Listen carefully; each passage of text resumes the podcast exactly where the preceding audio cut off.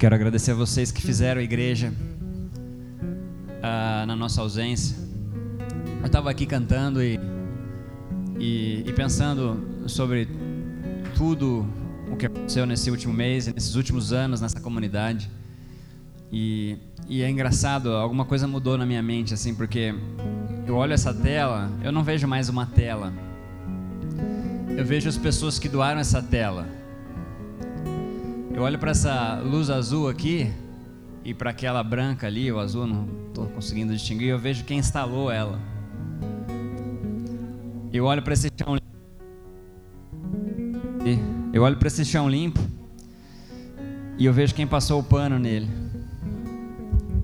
Eu olho para aquela mesa de café e, e eu vejo quem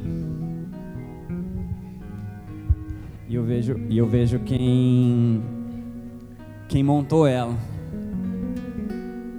Eu, eu vejo esse casal e vejo que eles conduziram vocês por um final de semana, numa mensagem, numa reflexão. Eu vejo esse casal e vejo que eles fizeram a mesma coisa. E eu vejo essa banda, e eu vejo vocês, e a minha compreensão sobre o que é a igreja se amplia. A igreja nunca vai ser sobre mim, nem sobre a Rebeca. A igreja nunca vai ser sobre o Gustavo e a Raquel que lideram a banda. Nunca vai ser sobre a Ari que lidera todos esses voluntários dos que a gente chama de contra-regras. A igreja sempre vai ser a união daqueles que acreditam na mesma coisa. E enquanto isso acontecer, a igreja vai existir. E eu estou bem tranquilo com relação à igreja, porque a palavra de Deus diz que ela já venceu. Por isso ela não precisa de defensores, por isso ela não precisa que você mate ninguém, por isso ela não precisa da sua força eu estou convencido que a igreja não precisa da sua força, a igreja precisa da sua fraqueza. E é um pouco sobre isso que eu quero falar hoje. Eu não sei se essa palavra vai te confrontar. Eu não sei se essa palavra vai te transformar. Eu não sei se essa palavra vai te libertar. Mas uma coisa eu tenho certeza: essa palavra vai cumprir o propósito para o qual ela chegou até os seus ouvidos nessa manhã. E ela é bem simples, mas extremamente poderosa. Bem simples, mas extremamente eficaz. Se você entender, e é fácil de entender, posso te garantir. Se você acreditar, e se você aplicar, eu não tenho a menor dúvida que você nunca mais vai ser a mesma pessoa.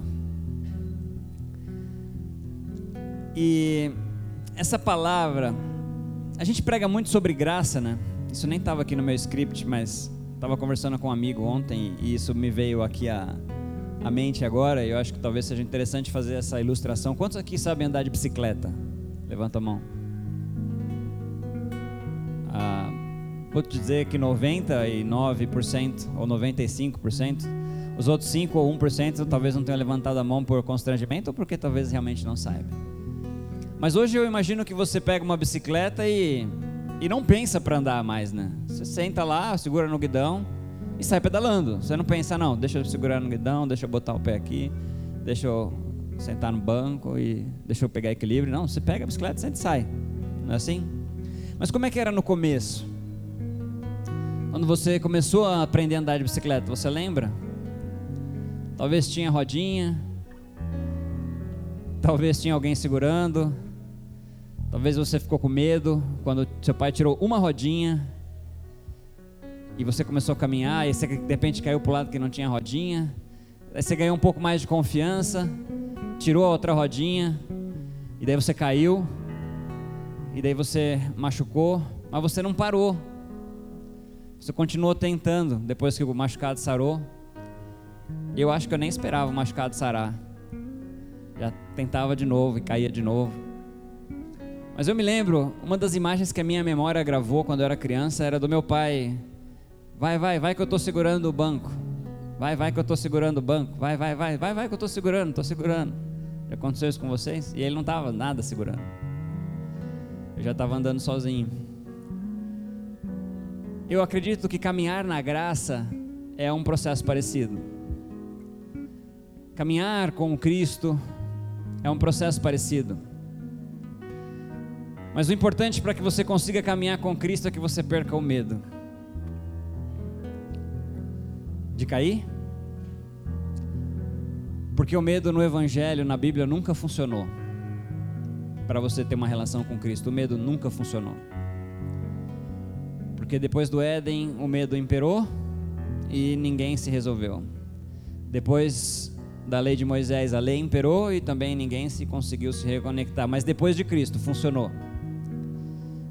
E hoje você pode andar de bicicleta no piloto automático, você pode andar na graça sem ter medo de cair.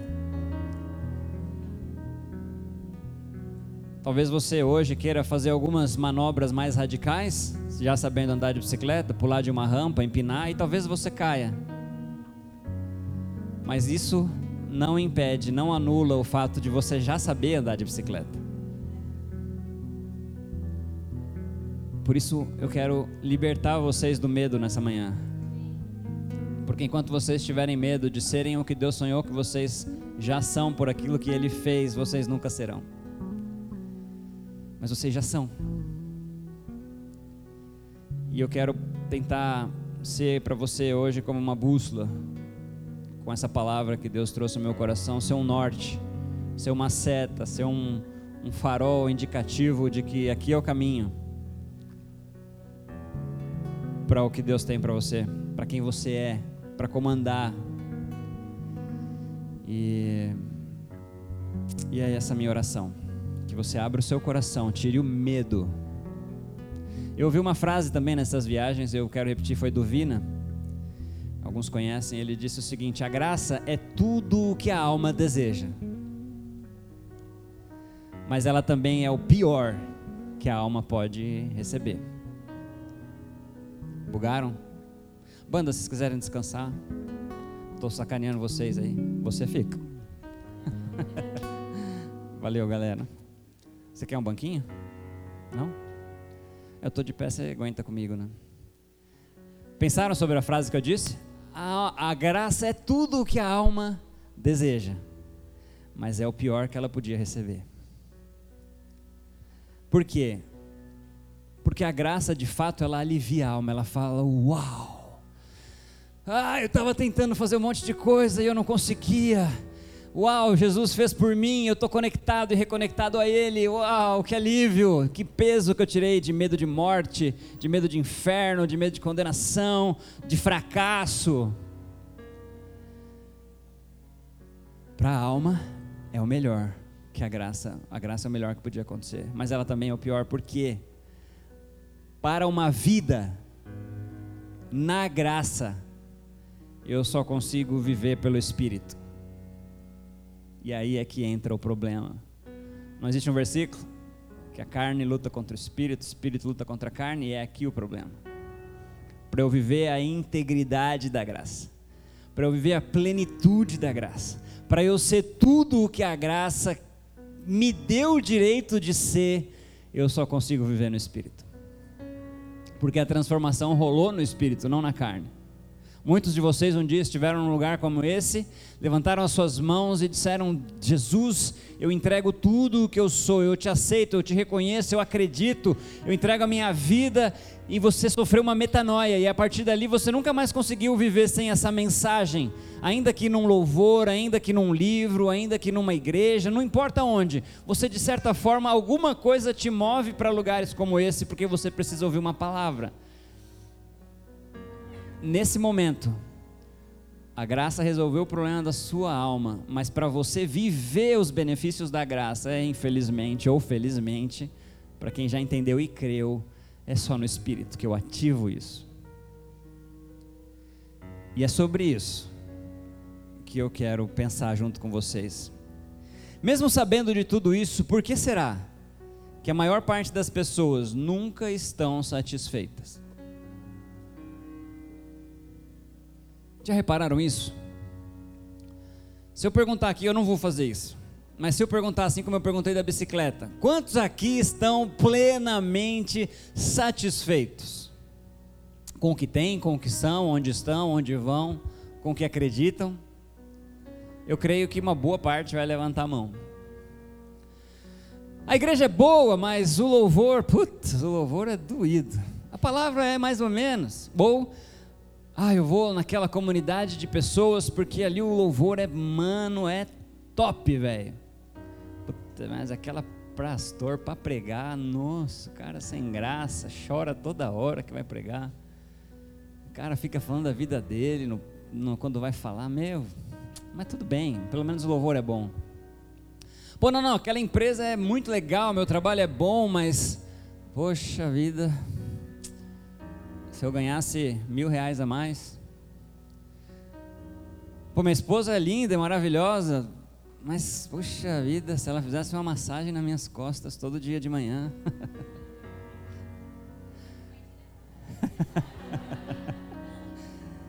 se rolar, eu vou gostar. A verdade é que quanto mais as pessoas têm, mais as pessoas querem. Quantos concordam com isso? Quanto mais você tem, mais você quer. Dificilmente a gente encontra alguém plenamente satisfeito. Eu acho que alguém plenamente satisfeito é alguém parecido com o comportamento da Evelyn, por exemplo. ah lá, tá rindo. Alguém que ria muito. Alguém que, que seja plenamente satisfeito, para mim, deve ser alguém que ri muito que brinca de tudo, inclusive da sua própria dor. É por isso que eu vejo Jesus nessa menina. Porque ela não tem muitas coisas que vocês têm. E é difícil não encontrar um sorriso no rosto dela. E é por isso que ela me inspira tanto. Mas eu tenho mais uma pergunta: por que será que, mesmo pessoas que acham que têm tudo, ainda sentem um vazio dentro de si mesmas? Eu imagino que se a plena satisfação tivesse a ver com o que você tem, ricos não se matariam. Ricos não entrariam em depressão. Pessoas saudáveis no seu físico não teriam doenças que a alma gera, que os sentimentos geram. Quanto mais acham que têm, mais têm dúvidas de quem são. Porque ver se faz sentido para você. Eu passei por essa fase. Eu entendo que nesses 41 anos, o que eu conquistei para mim já está bom. Não que eu não queira conquistar mais nada, mas eu passei por aquela fase de, de estagiário, de assistente, de analista, de coordenador, de gerente, de superintendente. E a minha satisfação nunca esteve nisso. Conquistei minha casa, carros, viagens e a minha satisfação não está nisso. Eu gosto pra caramba. Fiquei um mês fazendo isso recentemente. Mas eu preguei todos os finais de semana. E durante a semana, a minha conversa com os meus amigos era sobre o reino, sobre o evangelho, sobre aquilo que é espírito. Porque eu sou feito disso, eu, eu me satisfaço nisso. E não é que todo mundo tem que ser assim, tá? Isso sou eu. Eu disse, a pergunta que eu fiz é: quanto mais as pessoas têm, menos elas sabem quem são. Enquanto você não souber do que você é feito e por que você nasceu, por mais que você tenha dinheiro, coisa, projeção, pessoas, cargos, relacionamentos, viagens, saúde, se você não souber quem você é, você nunca vai estar satisfeito. A última pergunta que eu quero pôr para pensar com vocês é por que algumas pessoas acham que são alguma coisa e ainda sentem falta de algo? Porque também tem isso, né? A pessoa acha que é espiritual, que é pastor, que é apóstolo, que é presidente de uma companhia, que é um baita de um músico, que. Uh, sei lá, que é uma excelente mãe, mas ainda assim acha que falta alguma coisa. Vocês percebem aqui que a reflexão é que parece que eu estou querendo questionar e trazer para para a alma de vocês, para intelecto de vocês, que na humanidade existe um problema de ausência, de, de insuficiência, de incompletude, de parece que está sempre faltando alguma coisa. eu espero que vocês concordem comigo. Está fazendo sentido ou não? Sim ou não? Faz sentido, não é? E aí a pergunta, aí foi Jesus para você. Jesus passou aqui, ó, e trouxe uma resposta. Daí eu pergunto assim, cara, honestamente, será que o problema está em Deus? Ou está nos homens? Eu queria. A Isa me desafiou hoje. Vou dar uma. A Isa está tão boa na projeção que eu falei: Você quer os versículos agora? Ela falou: Não, não, manda lá que eu ponho na hora. Pá! Efésios 1, 3 e 4. Quero refletir com você sobre esse versículo. Então, assim, se o problema não está em Deus, ok, talvez Deus, homens, né, terra, acho que deve estar com a gente aqui a parada.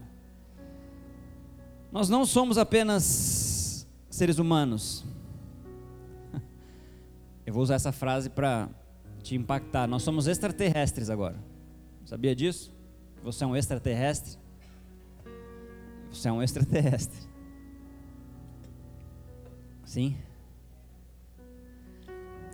Bendito seja o Deus e Pai de nosso Senhor Jesus Cristo, que nos abençoou com todas as bênçãos espirituais nas regiões celestiais.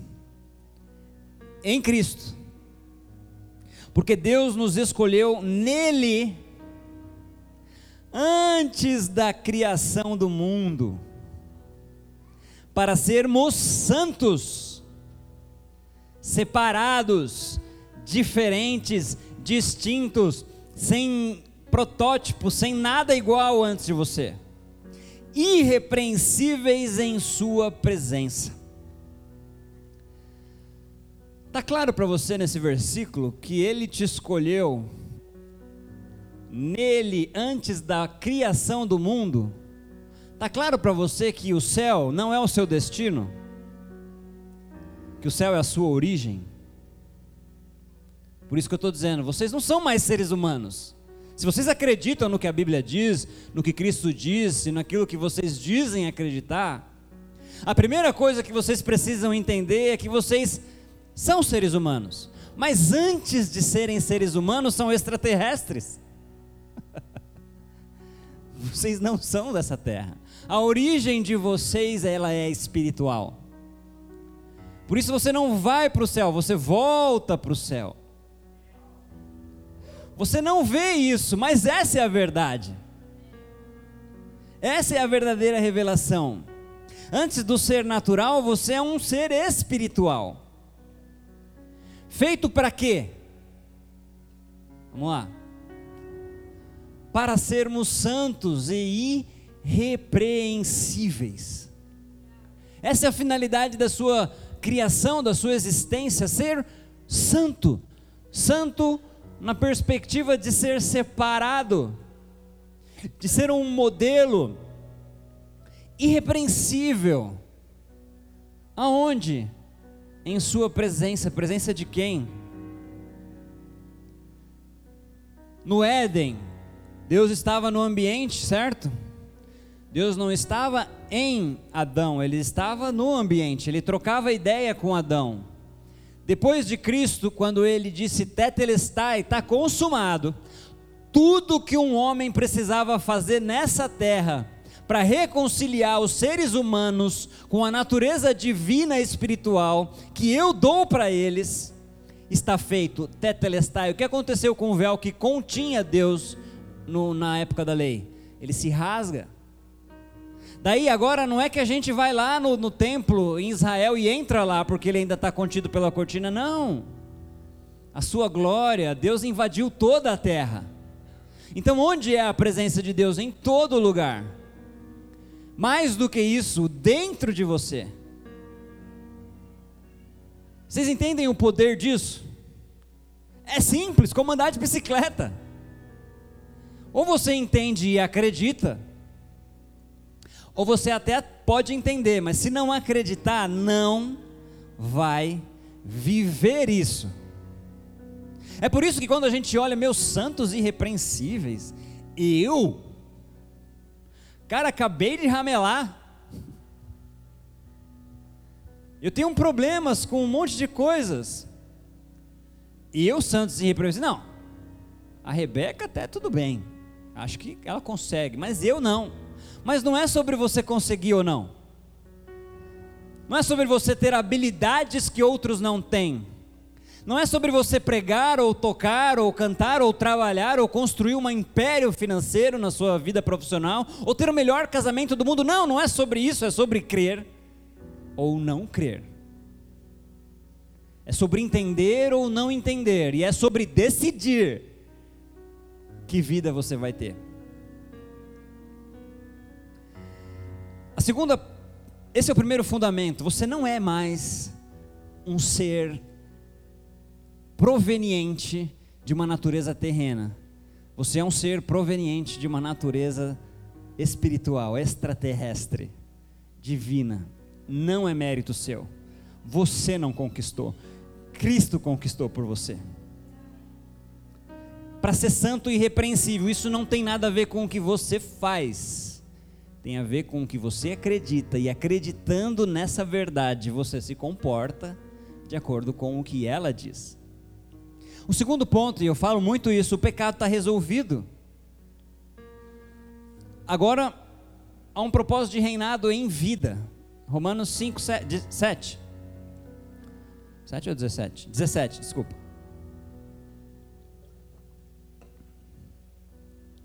Então, beleza, somos extraterrestres, espirituais. O pecado não é mais um problema para mim. Agora, a proposta de Deus é que eu reine em vida, é agora, é já. Não é depois que eu morrer. Senão não faria muito sentido. Depois que eu morrer é um efeito colateral daquilo que me Deus para já, que Deus me deu para já. Se pela transgressão de um só a morte reinou por meio dela, muito mais aqueles que receberam de Deus a imensa provisão de graça e a dádiva da justiça reinarão em vida por meio de um único homem, Jesus Cristo. Cara, olha isso. Acabou o problema do pecado. Porque se ele reinou por meio. Vocês acreditam em Adão? Eu sempre pergunto isso. Eu tenho certeza absoluta, Talita, que a igreja acredita mais em Adão do que em Cristo. É ou não é verdade? Cara, todo mundo aqui luta contra o bendito do pecado e não ganha. Se você acredita que ele é verdade sobre você, você acredita mais em Adão do que em Jesus. Porque está escrito aqui, ó, se pela transgressão de um só, o tal do Adão, a morte reinou por meio dele, muito mais, muito mais, aqueles que receberam de Deus a imensa provisão da graça, Quantos aqui receberam de Deus a imensa provisão da graça? Quantos se entregaram para essa mensagem? Quantos, quantos deram a sua vida por isso? A dádiva da justiça, que é aquilo que eu já falei várias vezes, tira você de um lugar de pecado e coloca você num lugar de santidade por aquilo que ele fez. Reinarão quando? Quando começa o seu reinado? Quando você começa a influenciar a terra, quando você começa a mudar a sua família, quando você começa a se mudar, a reinar sobre si mesmo, quando você começa a mudar tudo à sua volta, depois que você morrer? Não, já. On, power on. Agora. Por meio de quem? Esse é o ponto, esse é o ponto, esse é o ponto. Esse nome é o ponto. Porque ele fez tudo, ele é fácil de falar. O mundo conhece esse nome. 8 bilhões de pessoas conhecem esse nome. Mas quantos por cento de 8 bilhões vivem uma vida plena, ser uma vida satisfeita, uma vida equilibrada por meio dele? Um tal de Brad Wilcox, ele é um pastor mormon. Ele disse a seguinte frase: O céu não será celestial. Dá umas bugadas aqui, né? mas eu vou falar devagar. O céu não será celestial para aqueles que não escolherem ser celestiais.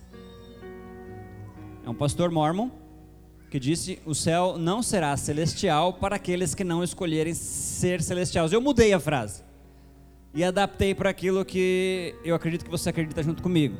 E eu reconstruí de duas formas. A primeira, o reino de Deus nunca será real para aqueles que escolherem ser reais. Barra naturais. O reino de Deus nunca será real para aqueles que escolherem ser reais. Barra naturais. Ou dito de outra forma, o reino de Deus nunca será real para aqueles que não escolherem ser espirituais. Vou repetir. O reino de Deus nunca será real para aqueles que não escolherem ser espirituais.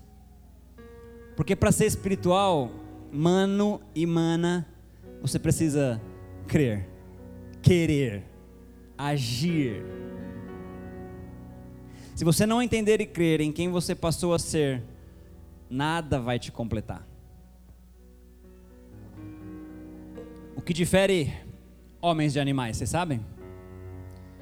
Vocês sabem o que difere homens de animais? Já pararam para pensar sobre isso? Não?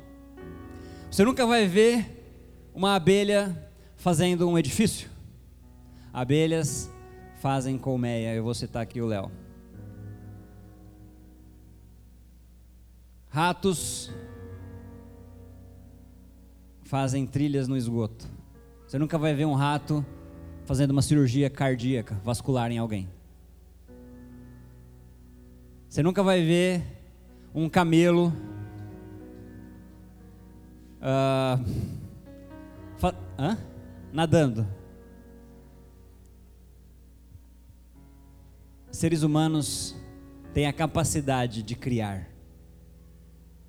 Seres humanos têm a capacidade do divino. Seres humanos carregam em si algo que animais não carregam. A mesma coisa que seres espirituais carregam coisas que seres naturais não carregam. Quando você crê na sua natureza espiritual, quando você crê que você é filho, quando você crê que você é rei, quando você crê que você é sacerdote, quando você crê que há um Deus dentro de você, você carrega em si a capacidade de fazer coisas sobrenaturais, extraordinárias. E está cheio delas aqui. A gente ora por anos para que o pai do Rafa receba um rim. E ele recebeu? A gente orou por meses para que o meu pai fosse curado do câncer no pulmão e ele foi.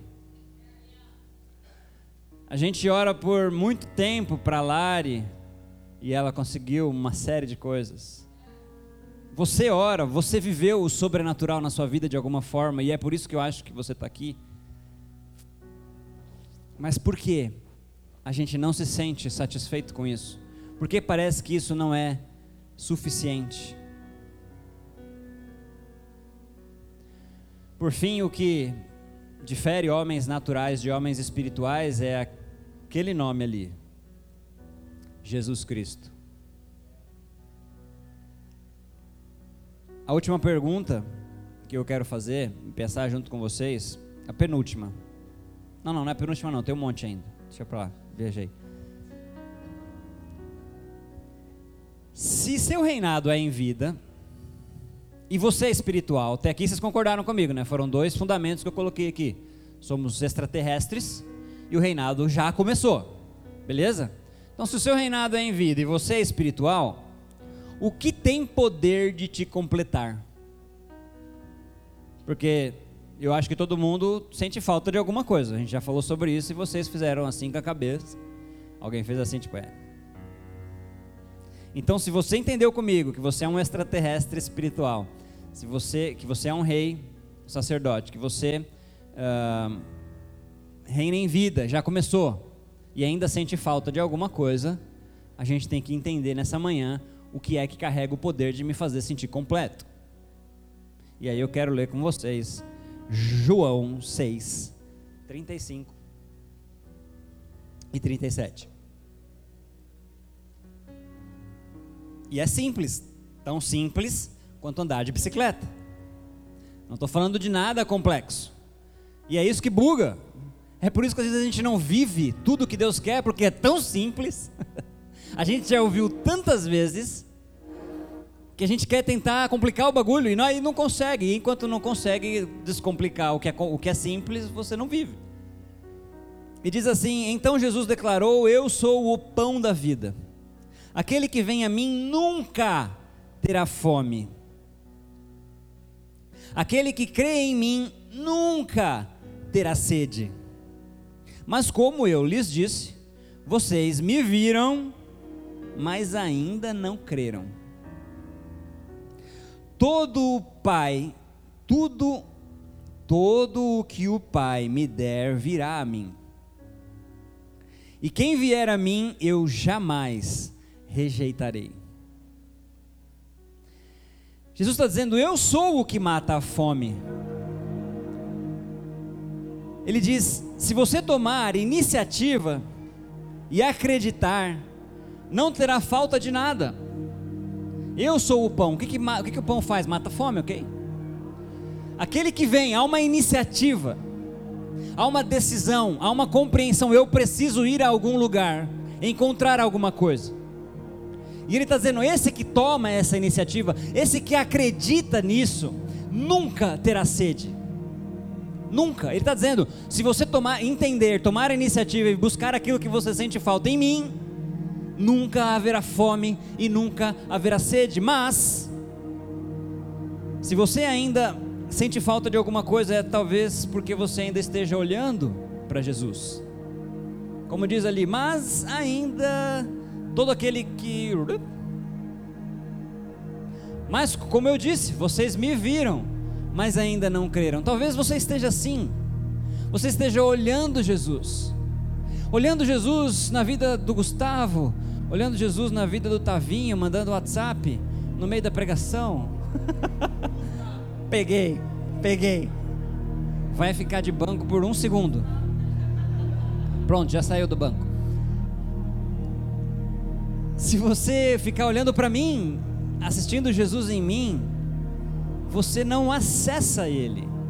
Talvez você esteja assim, olhando Jesus no outro, olhando Jesus na Hillsong ontem, talvez olhando Jesus nos outros, esperando que Jesus venha até você, mas Ele já veio, Ele já está aí dentro.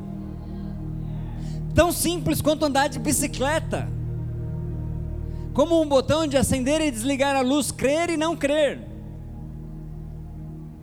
Talvez você só esteja olhando, achando que ele está longe, achando que isso é para os outros, achando que isso foi bom para os outros. Mas aqui está muito claro que você precisa ir até Ele. Aquele que vem até mim será suprido com comida e com bebida. Mas existem pessoas que estão só assistindo. E, o, e olha que interessante, aquela questão do medo. Todo o que o Pai me der virá a mim, e quem vier a mim eu jamais rejeitarei, porque nele não há rejeição. E esse é o problema do medo que eu falei no começo, do medo de cair da bicicleta. Por medo de cair da bicicleta, por medo de cair de algum lugar que você não cai mais, você se afasta dele. Mas ele está dizendo aqui, ó, vamos ler: todo aquele que o Pai me der virá a mim, e quem vier a mim eu jamais rejeitarei. Não há rejeição em Cristo. Ele te aceitou antes de você nascer. Ele te criou dentro dele. E quando você entrega a sua vida para ele, ele pula dentro de você. Então, qual é o medo? Por que não acessá-lo? Por que não ir?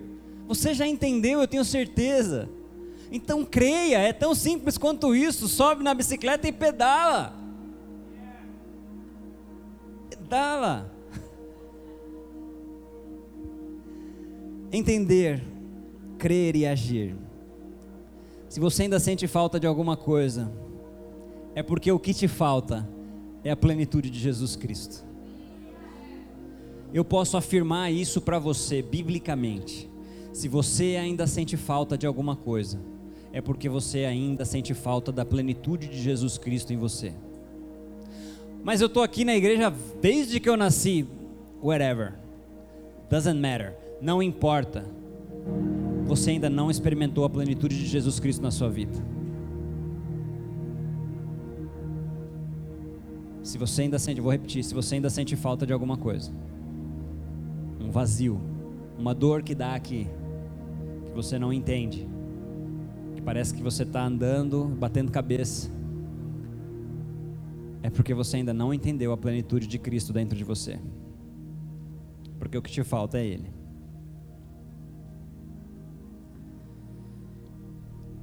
Eu fiquei me pensando nesses 30 dias que eu fiquei fora. O que aconteceria com essa comunidade se a gente tirasse a loja dela? A gente saísse do shopping e não tivesse para onde ir. O que aconteceria? Se saíssem as luzes, se nos restasse uma praça, o que, que aconteceria com essa comunidade? Se tirar a banda do culto, o que aconteceria com você nessa comunidade? Se eu não estivesse mais aqui, o que aconteceria com você?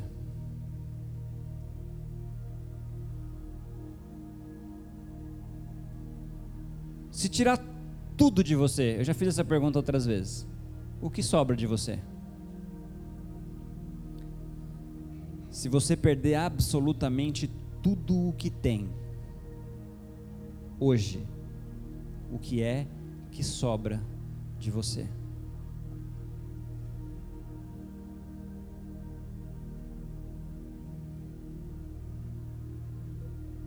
Se sua resposta for Cristo, se sua resposta for Cristo, for Jesus, o Evangelho, eu te garanto que você nunca terá falta de absolutamente nada do que você precisa.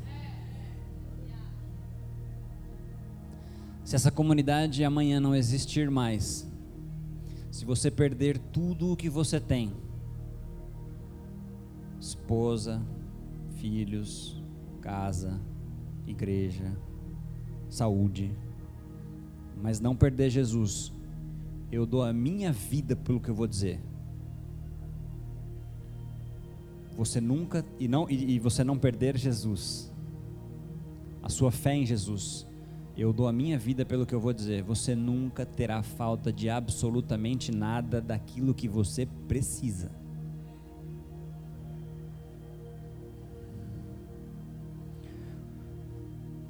Preciso, junto com vocês, construir um pensamento. Estou terminando. O Evangelho não é sobre você. Unfortunately, infelizmente, o Evangelho não é sobre você. Ou felizmente, o Evangelho é sobre Jesus. Todo o Evangelho é sobre Cristo. Porque quando Ele está em você, aí sim o Evangelho continua não sendo sobre você. Agora é sobre o outro. Porque ele instala em você tudo o que o outro precisa. Porque se ele está em você, você não precisa de mais nada. Ou tudo que você precisa ele vai te dar. Porque ele é o maior interessado em que você continue caminhando Continue servindo, continue sendo luz, continue abençoando, continue ajudando, continue dando, continue aconselhando, continue cantando, continue pregando, continue atendendo, continue sendo bom profissional, boa esposa, bom marido, fiel, continue sendo justo, continue sendo alegre, continue sendo prestativo, prestativa, conselheiro, amável, amável, amada. Continue sendo bom, continue sendo lindo, maravilhoso, continue sendo extrovertido continue sendo mestre, continue sendo doutor, continue sendo uh, professor, continue sendo rápida, continue sendo tudo de bom para o outro.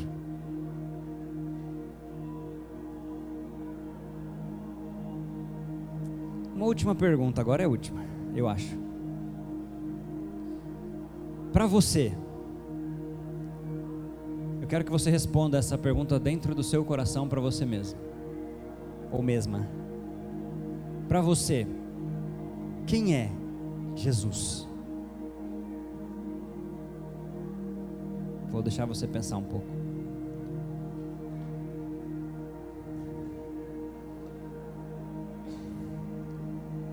Eu tive uma experiência com essa pergunta uma vez, há muitos anos atrás. Alguém me fez essa pergunta num lugar parecido como esse. E eu respondi assim de primeira: Pá, tu é o cara que me ajuda. Você é o cara que vai me dar tudo aquilo que eu preciso, que eu quero. Daí o Espírito na hora falou assim: Hum, como assim? Daí eu lembrei quando Jesus perguntou isso para os discípulos: O que, que a multidão está falando que eu sou? Ah, que você é fulano, ciclano, beltrano. Né? Tá, tá, e vocês? Vocês? Vocês? O que, que vocês dizem que eu sou? Daí Pedrão, tu és o Cristo, tu és o ungido, o Filho de Deus. Você é tudo. tudo que a humanidade esperava, tudo que a humanidade precisava. Tu és meu pai, tu és meu provedor, tu é, você sou eu. Você em mim somos um. Você é o que veio me salvar, você é o que veio me tirar de uma condição de injustiça, de pecador para santo, de inconstante para irrepreensível, de sem pai, de adotado, de órfão para filho veio trocar o meu DNA, veio me dar uma nova natureza, veio me tornar espiritual, veio me tornar santo, veio me tornar pleno, veio me tornar completo. Tu és o Cristo. Tu és o tetelestai, está consumado. Não preciso fazer mais nada. Eu só preciso acreditar. Eu só preciso acreditar porque eu sei que vocês já entenderam. Então creiam. 2 Coríntios 16, 12, desculpa. 6 até o 12. 2 Coríntios 12, do 6 ao 12. Ontem eu estava na Cracolândia com a pastora Nildes, numa reunião lá, ajudando eles. E eu vi tatuado no braço dela, 2 Coríntios 12, 15. Não está aí. Eu nem sabia direito o que, eu ia pregar. Estou ainda voltando de viagem. E eu vi que a Vitória pôs lá uma arte, sem falar comigo, escrito enough. Depois vocês veem. Que em inglês significa suficiente. E aí eu fui ler esse texto. E aí, lendo o texto, eu li o capítulo. E lendo o capítulo, eu cheguei nesse texto. Ontem à tarde. E liguei para a Vitória. De onde você tirou Enof? Fluiu. Para resumir. Deus é um Deus criativo. Não foi por acaso que ela criou uma arte Enof. Deus é criativo. Se revela na criatividade.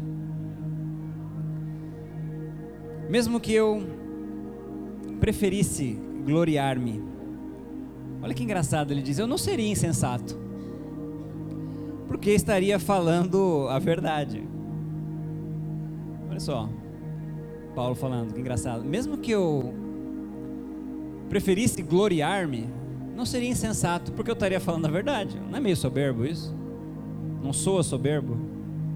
Mas só que não é. Porque Paulo sabia de onde vinha o poder que residia sobre ele. Não tem soberba em mim. Se eu prego bem, se eu escrevo livros, Talita, se eu sou criativa, Vite, não vem de nós. É dom de Deus. Se é dom de Deus, é verdade que eu sou. é verdade que eu prego bem. Verdade que você escreve bem. É verdade que você é criativa. Mas não há glória nisso porque não vem de mim. Mas é verdade que vocês são. É verdade que vocês são excelentes, extraordinários, todos vocês. mas não é mérito seu, é mérito dele. Mas ele não está querendo dizer isso. Evito fazer isso para que ninguém pense a meu respeito mais do que em mim vê ou de mim ouve. Porque não é errado se você sair por aí gritando: Eu sou perfeito, eu sou perfeito, eu não erro, eu sou perfeito, eu sou o cara mais inteligente dessa roda. Não, ou tão inteligente quanto todos dessa roda. Melhor, melhor, desculpa, falhei, errei. Porque é verdade. Porque o que vocês são espirituais, medidos por aquilo que Cristo fez, é perfeito. Porque isso é revela quem vocês são. Mas vocês habitam num corpo, numa alma. Lembra que eu disse? Ao mesmo tempo que a graça é tudo que a alma deseja, ela é tudo que a alma não queria. Porque ela milita contra o que é a identidade espiritual. E aí eu não vivo. Bora lá. Para impedir que eu me exaltasse, por causa da grandeza dessas revelações, foi-me dado um espinho na carne, um mensageiro de Satanás para me atormentar. É mais ou menos assim que funciona essa parada. E Paulo pediu aqui, vamos continuar, depois eu falo. Três vezes roguei ao Senhor que me tirasse, que tirasse isso de mim. Mas ele me disse: Minha graça é enough. Minha graça é suficiente para você, pois o meu poder se aperfeiçoa na fraqueza. Portanto, eu me gloriarei ainda mais alegremente em minhas fraquezas, porque o poder, para que o poder de Cristo repouse em mim. Por isso, por amor de Cristo, regozijo-me nas fraquezas, nos insultos, nas necessidades, nas perseguições, nas angústias. Pois quando eu sou fraco é que então eu sou forte. É aqui que muitos se perdem. Há muitos teólogos que discutem sobre o que é esse bendito espinho na carne. Para mim não faz a menor diferença na compreensão. Para mim está claro que há sobre Paulo uma limitação. Uma limitação física, uma limitação na sua própria alma, no seu próprio sentimento.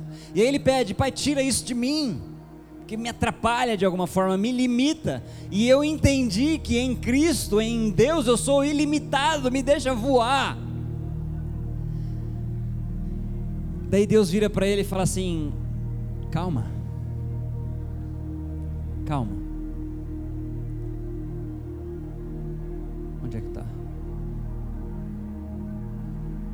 A minha graça é suficiente para você, porque o meu poder se aperfeiçoa na sua fraqueza. Onde está a nossa fraqueza?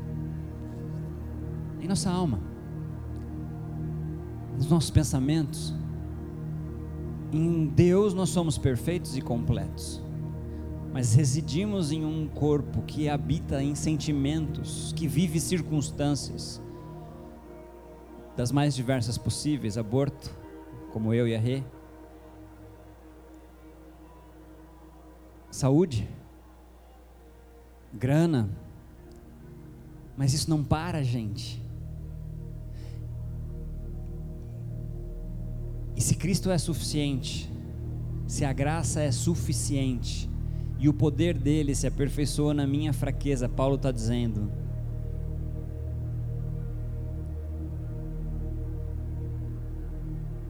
Nossa, que versão diferente. Vou voltar para mim. Por isso, por amor a quem? A Cristo. Para vocês, quem é Jesus? Por isso, por amor a Cristo, regozijo-me, eu me alegro nas minhas fraquezas, nos insultos, nas necessidades, nas perseguições, nas angústias, pois quando eu sou fraco é que eu sou forte. Talita, a palavra da moda é vulnerabilidade, né, Vã? E eu estava meditando sobre isso, tentando achar isso na Bíblia, eu achei.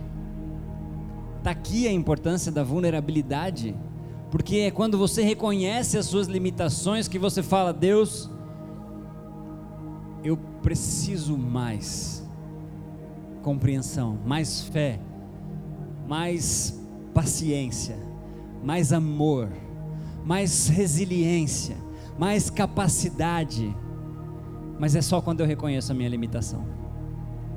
É só quando eu reconheço a minha fraqueza.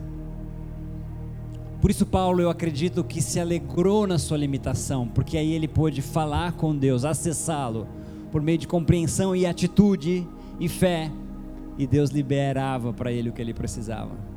E não é só sobre mim, ele fala sobre necessidades, ele fala sobre aflições, sobre, sobre perseguições e angústias. Então entendam a sensação de vazio não está naquilo que você acha que é ou acha que tem, está na compreensão de quem você é, e está na inversão do pensamento sobre aquilo que você acha que é forte ou fraco. O que eu quero dizer com isso? Todos nós temos limitações. E essas limitações, o reconhecimento dessas limitações são a oportunidade que Deus encontra em você de te tornar forte. Tem gente que esconde a sua limitação. Tem gente que pisa em cima da cabeça de outras pessoas, atacando as outras pessoas, para que elas não vejam a sua limitação. Tem gente que que não lida bem com isso. E enquanto você não reconhecer suas limitações, você nunca vai conhecer o poder de Deus para te transformar de dentro para fora Está fazendo sentido para vocês toda a construção do raciocínio? Tirem o foco das suas forças, ou passem a ver Jesus nelas, e não em vocês. Tirem o foco das forças que vocês têm, e passem a ver Jesus nessas forças, o mérito de Jesus nas forças que você tem, e não de glória a você. Vejam vocês em suas fraquezas e Jesus na sua superação. Entendem o que eu estou dizendo? Quando vocês olharem para suas forças, reconheçam o mérito divino sobre elas. Quando vocês olharem sobre as suas fraquezas, reconheçam a mão e o poder de Deus não completando. Não é que, ah, eu sou daqui até aqui eu sou bom em cantar. Então Jesus vem e completa daqui até aqui. Não, não, não é isso que a gente está falando. Jesus, Ele é tudo, Ele é suficiente, Ele é começo e fim, Ele é tudo antes e depois, Ele é o ambiente, Ele é em você, Ele já está aí. Então creia, por isso a gente declara, porque a gente crê que já está sobre nós a cura já está sobre nós o que precisamos, mas eu ativo isso, eu conecto isso, crendo, entendendo, declarando e agindo. Jesus não é um complemento. Jesus é suficiente. Jesus é suficiente para nós. Feche seus olhos e fique de pé, por favor. Vamos fazer uma oração.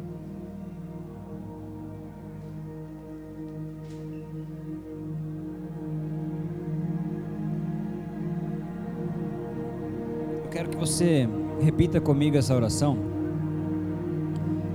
Muitas pessoas eu sei que já fizeram essa oração aqui, mas essa é uma oração extremamente importante.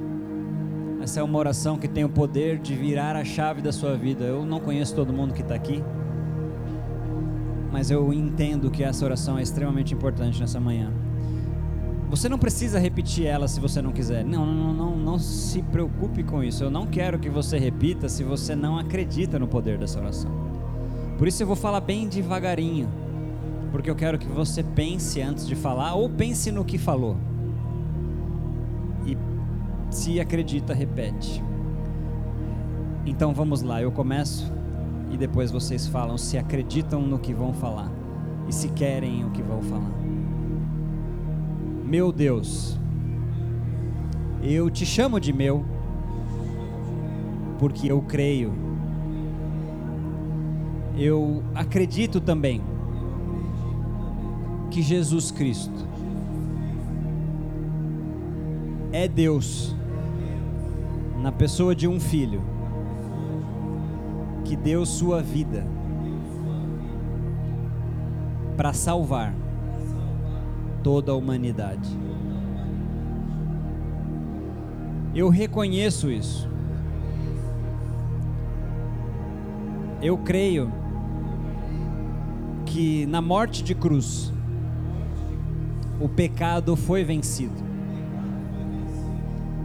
E na ressurreição, três dias depois, a morte foi vencida. E agora eu quero que vocês só repitam se realmente querem e só se realmente acreditam.